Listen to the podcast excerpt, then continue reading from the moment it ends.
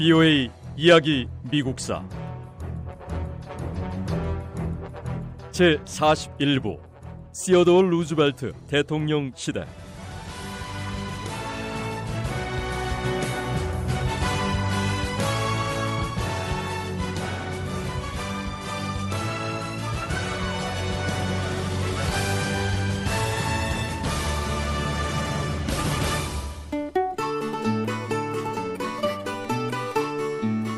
1890년 연방의회가 제정한 셔먼 반독점법은 사업자들이 힘을 합쳐 상거래를 제한하는 행위를 불법으로 규정하고 있습니다.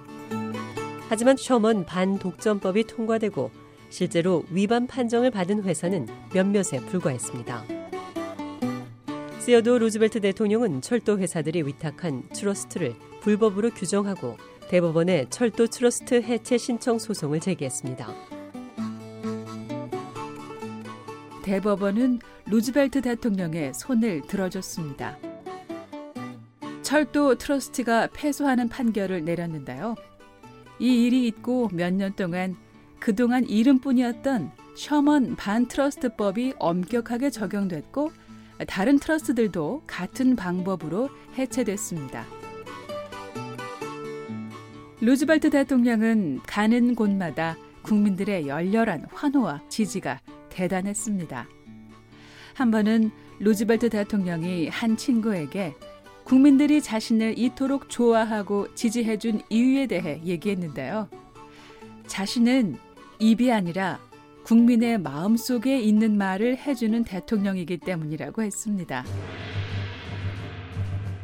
루즈벨트 대통령은 이 석탄 산업에서 노동쟁의가 발생했을 때 문제를 해결한 방식도 대중의 지지를 얻었습니다.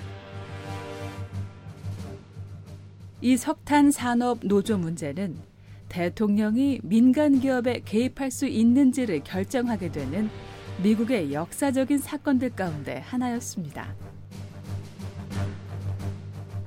1902년 광부들이 파업에 돌입했습니다. 광부들은 임금 인상과 근로 조건의 개선을 요구했습니다. 탄광 소유주들은 협상을 거부했습니다. 어떤 탄광 소유주는 광부들의 인격을 모욕하는 일도 서슴지 않았습니다. 탄광 소유주들은 노동자들의 권리와 이익은 보호하고 돌보겠지만 노동자를 선동하는 노조원들에게는 어떤 권리도 줄 수 없고 어떤 이익도 돌아가지 않게 하겠다고 주장했습니다. 일부 탄광 소유주들은 종교를 이용해서 기독교인들에게 미국의 재산을 통제할 수 있는 큰 지혜를 주셨기 때문에 기독교인들에게만 권리와 이익을 갖는 게 해당된다고 말했습니다. 하지만 목적을 위해서 이기적으로 종교를 이용하는 탄광 소유주들의 태도 때문에 국민들은 파업 노동자들을 더 지지하게 됐습니다.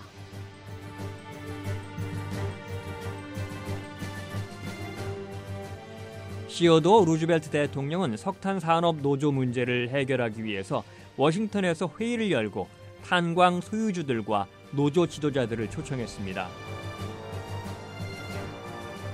루즈벨트 대통령은 이들에게 국민들도 이 분쟁에 개입하고 있다는 사실을 잊지 말아야 한다고 강조했습니다. 루즈벨트 대통령은 파업이 계속되면 국민들이 난방 연료 없이 추운 겨울을 지내게 될 수도 있다고 경고했습니다. 루즈벨트 대통령은 이번 회의는 석탄 소유주나 노조의 불평을 듣거나 서로의 입장을 논의하려고 모인 게 아니라 국가와 국민들을 위해 애국심에 호소하기 위해 초청한 거라고 강조했습니다. 노조 지도자들은 대통령이 파업을 해결할 수 있는 위원회를 임명해달라고 요구했습니다. 대통령의 임명을 받은 위원회에서 내린 최종 결정을 수용하겠다는 뜻이었습니다. 하지만 탄광 소유주들은 이 제안을 거부했습니다. 일부 탄광 소유주들은 대통령에게 이 문제에 대해 더 이상 아무 말도 하지 말아달라고 요구했습니다. 대통령이 이 문제에 대해 언급하는 것은 민간 기업에 대한 불법적인 간섭이라는 주장이었습니다.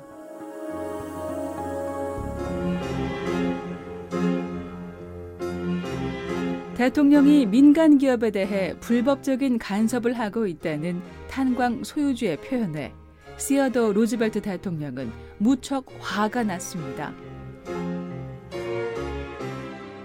회의가 끝났을 때 루즈벨트 대통령은 만약 이 회의가 자신이 주최한 고위급들의 만남이 아니었다면 그렇게 말한 사람들을 당장 자리에서 끌어내어 멱살을 잡고 창문에 내동댕을 쳤을 거라고 했습니다.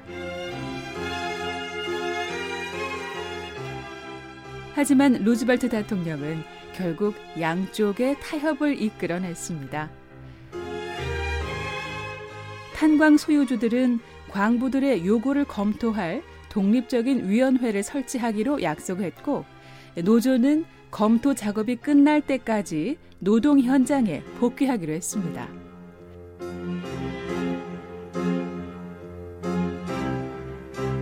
몇 달이 지나고 보고서가 마련됐습니다.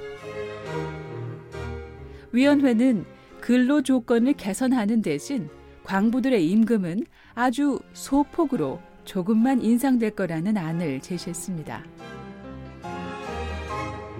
양쪽 모두 이 제안을 받아들이면서 탄광 파업은 끝났습니다.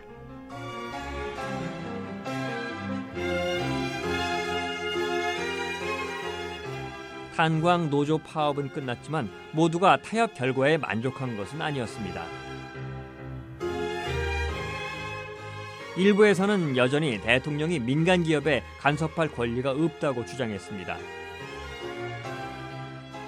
루즈벨트 대통령은 자본가들이든 노동자들이든 누구나 공정하게 대우를 받을 수 있게 하는 게 대통령의 의무라면서 자신은 공정한 거래가 이루어지는 모습을 보는 것 그 이상도 그 이하도 원하지 않는다고 강조했습니다. 시어도 루즈벨트 대통령은 미국은 강력한 지도자가 필요하다고 생각했습니다. 기회가 있을 때마다 대통령 권한을 강화하기 위해 노력했고 누구보다 활동적이고 활발하게 대화를 이끌어 갔습니다. 어느 작가는 루즈벨트 대통령의 이런 성향을 두고 항상 활동의 중심이 되고 싶어 하는데 결혼식에 가면 신랑이 되려 하고 장례식에 가면 고인이 되려 한다고 표현했습니다.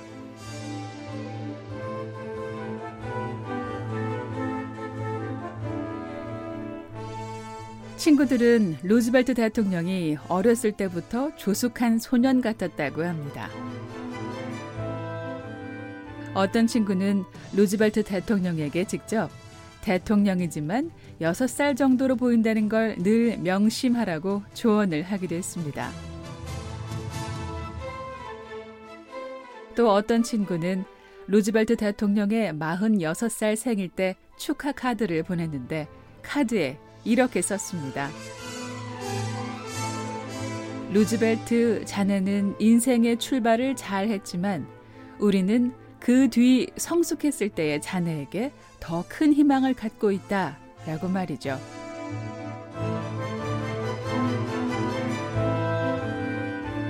루즈벨트 대통령은 밖에서 활동하는 것을 좋아했습니다. 야외 활동 중에도 무엇보다 미국의 아름다운 자연을 좋아했는데 자연 환경에 대해 미국의 미래에 대한 걱정이 컸습니다. 루즈벨트 대통령은 지금 세대가 자연 자원을 개발하고 이용할 수 있는 권리와 의무가 있다고 인정하면서 한편으로는 연방정부가 앞장서서 미국의 천연 자원을 보존해야 한다고 생각했습니다. 루즈벨트 대통령은 토지를 국유화해서 국가에서 활용할 수 있도록 아예 개발 금지 구역으로 지정했습니다. 특별 보호 구역을 정해서 야생 동물들을 보호하기도 했고요. 개발이 금지되고 연방 정부의 보호를 받은 땅들은 국립공원으로 지정됐고 후손들에게 울창한 숲과 국립기념물, 소중한 유물들을 남겨주고 있습니다. 부유의 이야기 미국사 이 내용은 다음 시간에 계속됩니다.